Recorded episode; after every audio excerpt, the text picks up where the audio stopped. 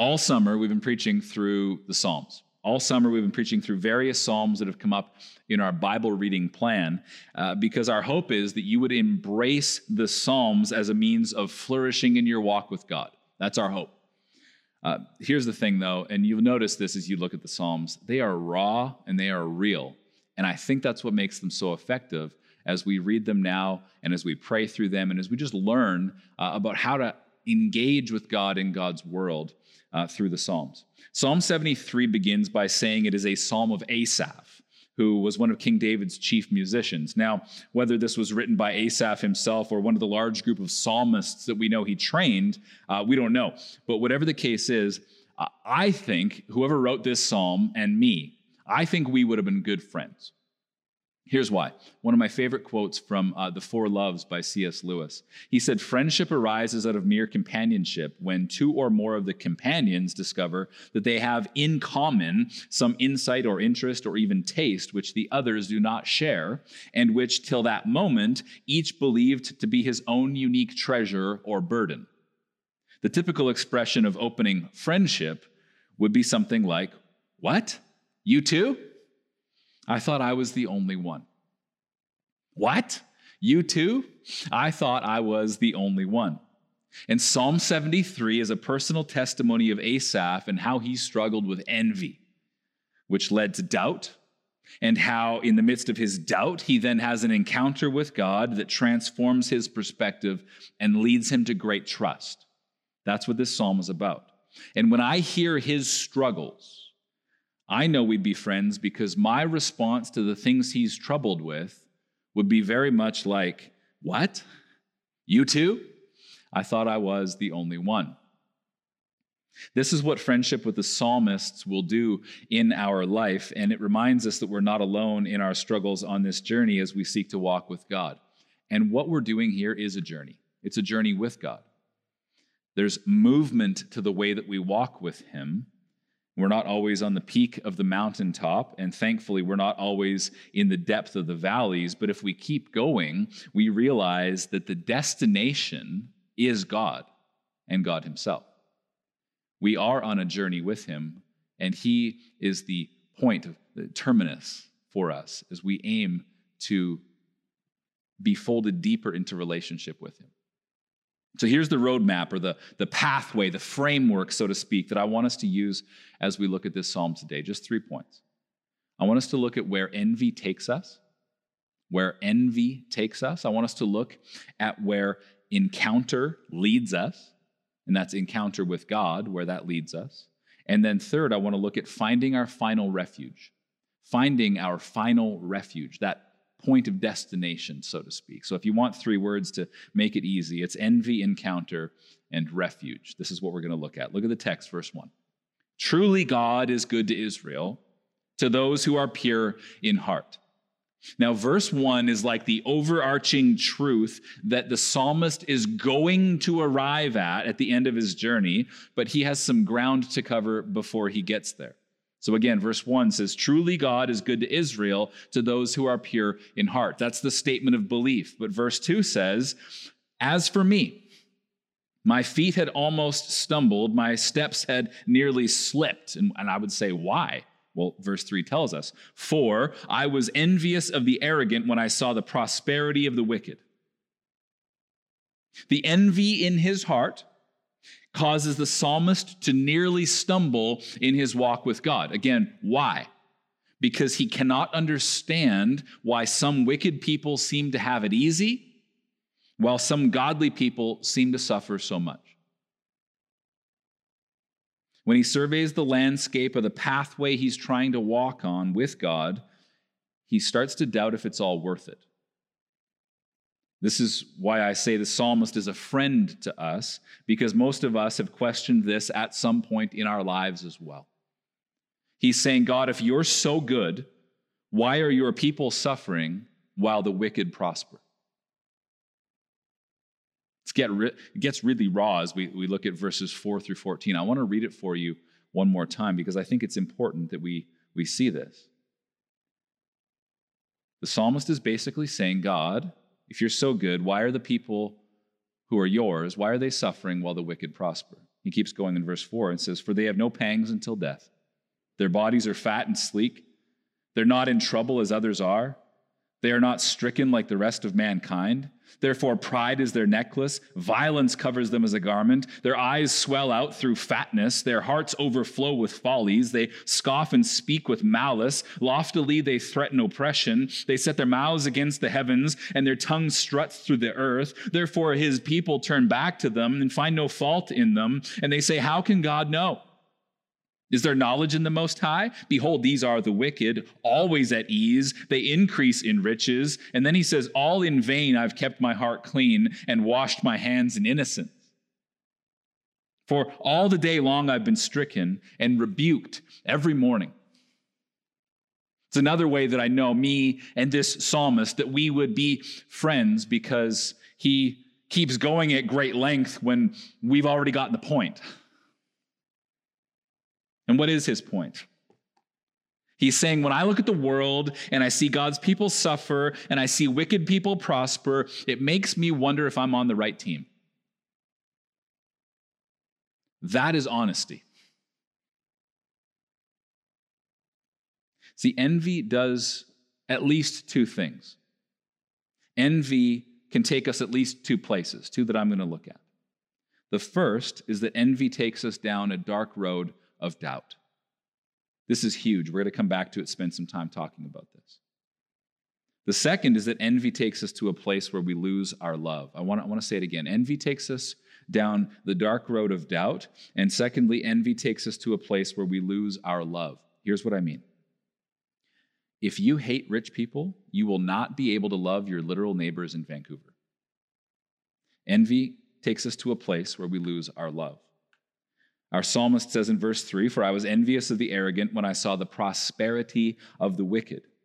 So envy takes us to a place where we lose our love and we lose our witness, and we can't be the evangelists that we're called to be because when you're battling with envy, what you're really saying is that you wish you had their wealth and you wish it more than you wish they had your faith.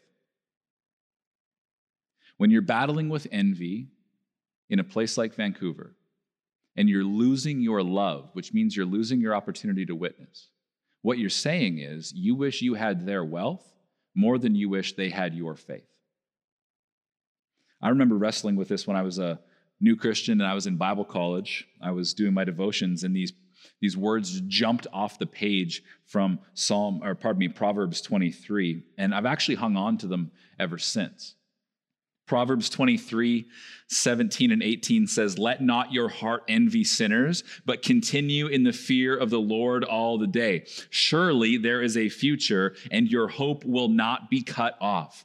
Christ City, I said this psalmist is a friend of mine, and whoever wrote that proverb was pretty helpful for me too, because it was a good warning that I needed to heed and hold on to. But the psalmist and I are wrestling with the same things, and maybe you are too. I want to ask you a couple questions.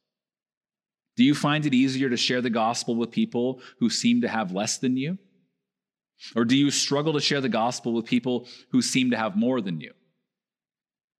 See, the good news is the antidote to envy, whether it's taking you down the dark road of doubt, which again we're going to come back to, or, or it's taking you to the place where you've lost your love, the good news is the solution is the same. It's actually right here in the text. I, I wanted us to see where envy can take us, but I also want us to understand where encounter with God leads us. Where encounter with God leads us. Psalm 73, verse 16. But when I thought how to understand this, it seemed to me a wearisome task until I went into the sanctuary of God. Then I discerned their end.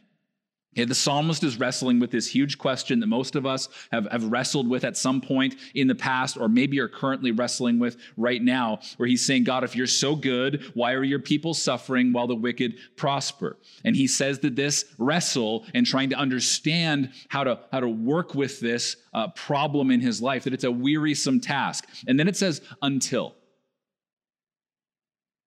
When I thought how to understand this, it seemed to be a wearisome task until until, until I went into the sanctuary of God. See, in the Psalms, the sanctuary of God is the place of his presence. So he says in verse 2 to go back, As for me, my feet had almost stumbled, my steps had nearly slipped, for I was envious of the arrogant when I saw the prosperity of the wicked. So again, the psalmist is saying to us, I started to stumble in my faith because I was envious of the prosperity of those who don't know God, and I couldn't make sense of why their life was easy, and my life and God's people's life is full of struggle. He keeps going, verse 16. But when I thought how to understand this, it seemed to me a wearisome task until I went into the sanctuary of God, then I discerned their end. He says, Everything changed when I got into the presence of God. Then it all started to make sense. Okay, that's a word right there for you. That's something you need to take on board into the inventory of tools at your disposal for how you handle the difficulties of life. Everything changes when you stand in the presence of God. And this is the turnaround in the text. This is the intersection on the journey that the psalmist is on. This is the recalibration of the GPS on the road with God. This, this is what happens. His perspective shifts in the presence of God. In his encounter with God, this encounter with God takes the psalmist from a place of doubt that came from his envy doubting God's goodness takes him to a place of trust. See, envy can take you down the dark road of doubt, or envy can take you to the place where you've lost your love. But an encounter with God will lead you to a deep assurance and take you to a place of profound trust. You say, How? How does that work? Well, the suffering of God's people has a new perspective when you realize that this life is not the end of the story. The problem of why bad things happen to good people, it's not just a problem that can lead a Christian to struggle with doubt in God's goodness. It's a universal problem that any religion and every worldview is going to have to eventually wrestle with, which means it's an issue that every human being needs to wrestle with at some point in their life. It just so happens that I think Christianity has the most compelling and best answer to this problem. See, Christianity reveals a God who is not distant or removed from human suffering, but actually reveals a God who is well acquainted with it. See, in every other religion or worldview, the, the God, the gods, the supreme being, whatever moniker the, the supreme Lord in that worldview or religion has, that, that God is far off, distant. Suffering is beneath them. But in Christianity, we have a God who enters into our human experience, identifies with us, and suffers with us and for us. Okay? Why? Because this life is not all there is.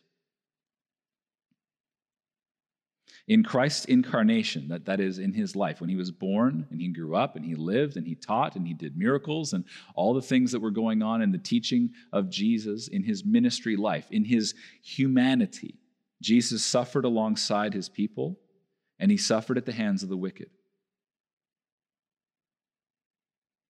He suffered in an ultimate sense when he was crucified for claiming that he was God who had come to save the world. But his suffering was vindicated when he was raised from the dead as the new pattern of what resurrection life is going to look like for all humanity who have placed their trust in him. So, yes, he entered into our suffering, yes, but a huge yes, uh, I suppose, is that he also made a way for us to enter into his glory. See, he entered into our suffering so that we could enter into his glory. And, and, and here's the big deal in the text that we're looking at here that helps the psalmist gain some clarity on how he should see the problem that he's been wrestling with. See, the new life and entrance into glory is not the end uh, of the arrogant and the wicked who have denied God. That's not their end. Just look at the text again, verse 16. When I thought how to understand this, it seemed to me a wearisome task until I went into the sanctuary of God. Then I discerned their end. Verse 18. Truly, you set them, that is the wicked, in slippery places. You make them fall to ruin. How they are destroyed in a moment, swept away utterly by terrors. Like a dream when one awakes, O Lord, when you rouse yourself, you despise them as phantoms. So, when the psalmist enters into the presence of God, when he has an encounter with God, it shifts his perspective to say there's actually more to life than this moment. And now I see why I don't need to envy the wicked. Okay? He is set free from his envy of the wicked. How? Well, it's because God reveals to this psalmist the end of the wicked. And he sees that rather than him standing on shaky ground as he's struggling with his doubt in God's goodness, it's actually the arrogant and the prosperous wicked who are denying God and trusting in their wealth who are the ones who are standing on the shaky ground. That's what he recognizes as he has this encounter with God in the sanctuary. When he brings the burden of his envy and the problems that he has seen in life, when he brings these into the presence of God, it's the encounter with God that recalibrates his perspective. See, the present suffering of God's people is not the end of their story. And the present ease and comfort of the wicked is not the end of their story. The present realities are not the ultimate realities because God has a plan of salvation where he will reveal himself to the world in sending his son to suffer and die in our place. That was in front of on the historical timeline where this psalm was being written. That God is going to send his son into the world to suffer and die in our place, to rise from death in triumphant glory. And the psalmist looks ahead and sees that all of this is going to happen. He has a new perspective. It's not all about the here and now experience of the moment, it's about the ultimate reality that is to come. So, does that give us an answer for why God's people suffer and the wicked succeed? Not really.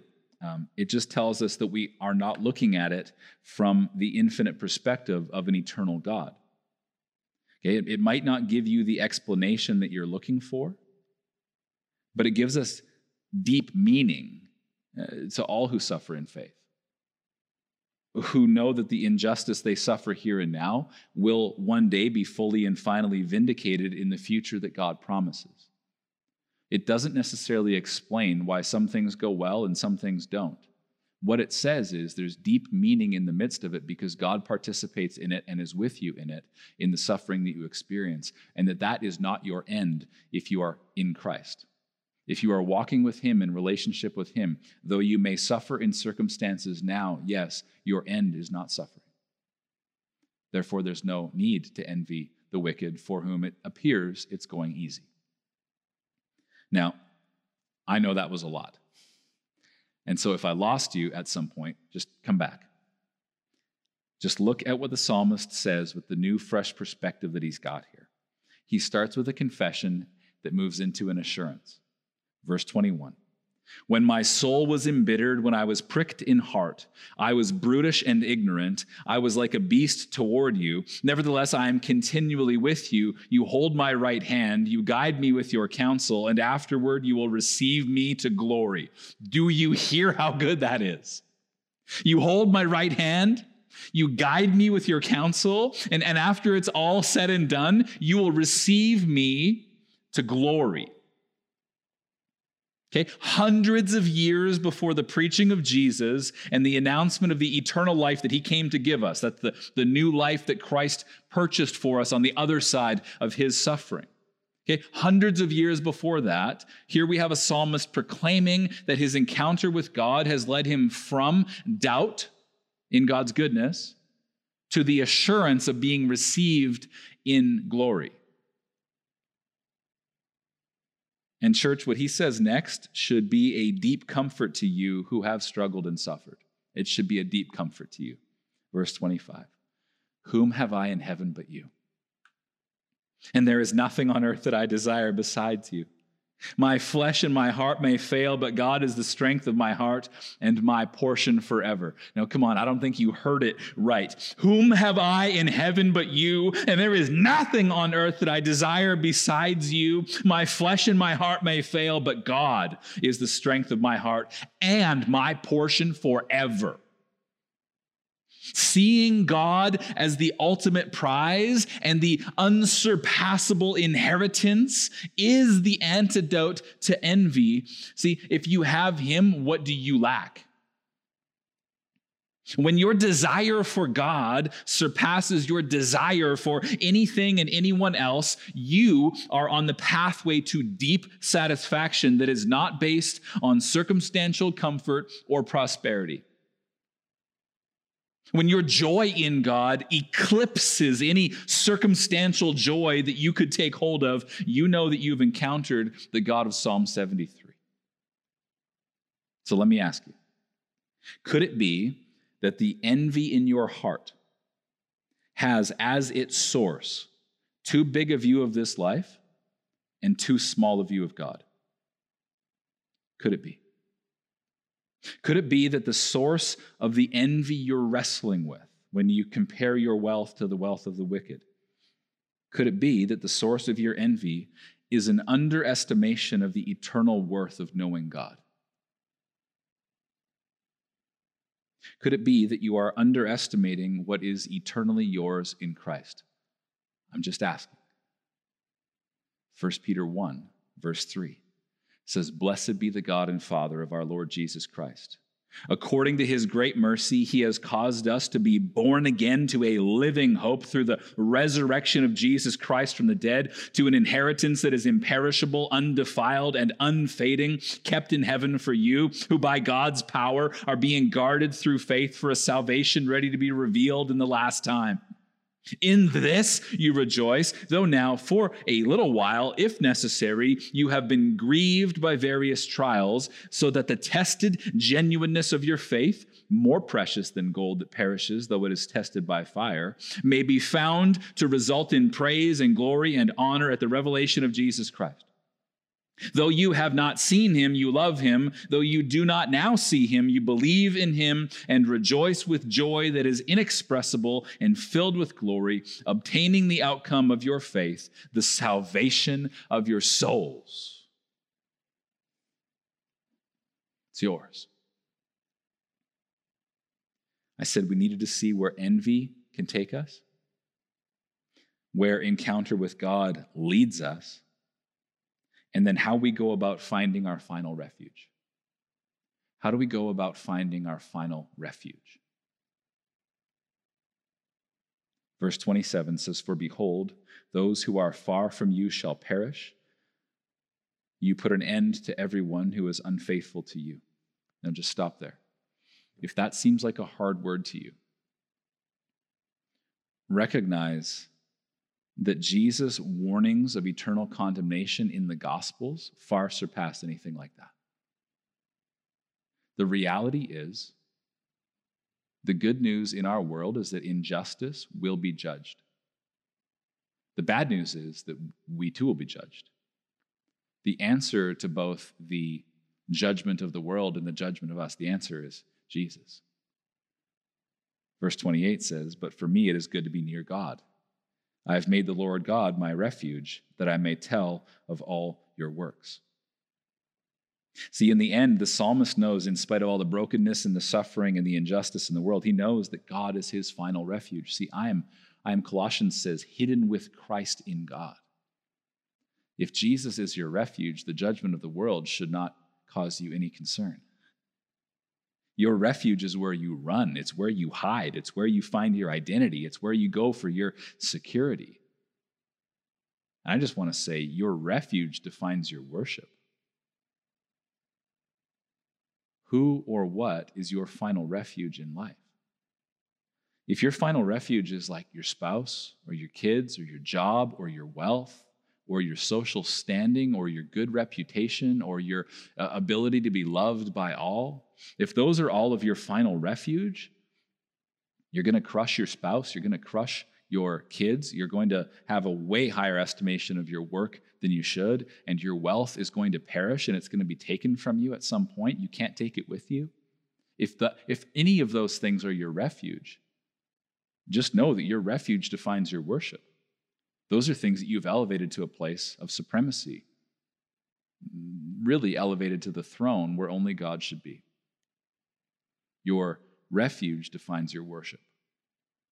Make the Lord God your refuge from the storms of life. Let, let me close with this, because I think it's interesting. This is the outcome of finding your final refuge in God. Verse 28 says, But for me it is good to be near God. I have made the Lord God my refuge, that I may tell of all your works. He says, I have made the Lord God my refuge, that I may tell of all your works. So, when the psalmist was at the height of his angst, before he had the encounter with God in the sanctuary, when he was at the height of his doubt and he was really struggling with how to understand this grand problem of life that he's been faced with, he said this. He said in verse 15, I skipped over it earlier so that I could come back to it here. He said, If I had said, I will speak thus, I would have betrayed the generation of your children. He's basically saying, I should keep my mouth shut so that I don't make anyone else in my community stumble into the doubt that I'm experiencing right now. Okay? But that was before he encountered God in the sanctuary, wasn't it? After the encounter with God, and after he understands what God has promised him, and after he has made God his final refuge, then he says, It is good for me to be near God. I have made the Lord God my refuge that I may tell of all your works. He says that I may tell of all your works. Okay, Christ City, here, here's the thing. We as a community are a community on mission. We don't live here by accident. You're not part of this congregation by accident. You're not watching this video by accident. We live in a city that desperately needs the gospel of Jesus Christ. They need to know who he is and what he has done, and they need to know the promises of the true inheritance that is ours in eternal life. They need to know. So, can I plead with you, if you're a follower of Jesus, can I plead with you? If your envy of the prosperity of the wicked has caused you to hate your neighbor, or if your envy of the prosperity of your neighbor has caused you to believe that they don't really need the gospel, can I plead with you to repent from that? And to go to them? See, what you have in Christ cannot be bought with the wealth of this world. And regardless of the level of success that we think our neighbors have, they are just like the rest of us. They are desperately in need with an encounter uh, of an encounter with God that will reorient their perspective and lead them to find their final refuge in Him. That, that, that's what they need the most. So let's go and tell of all His great works something that we can do together to participate in what God is doing in our city.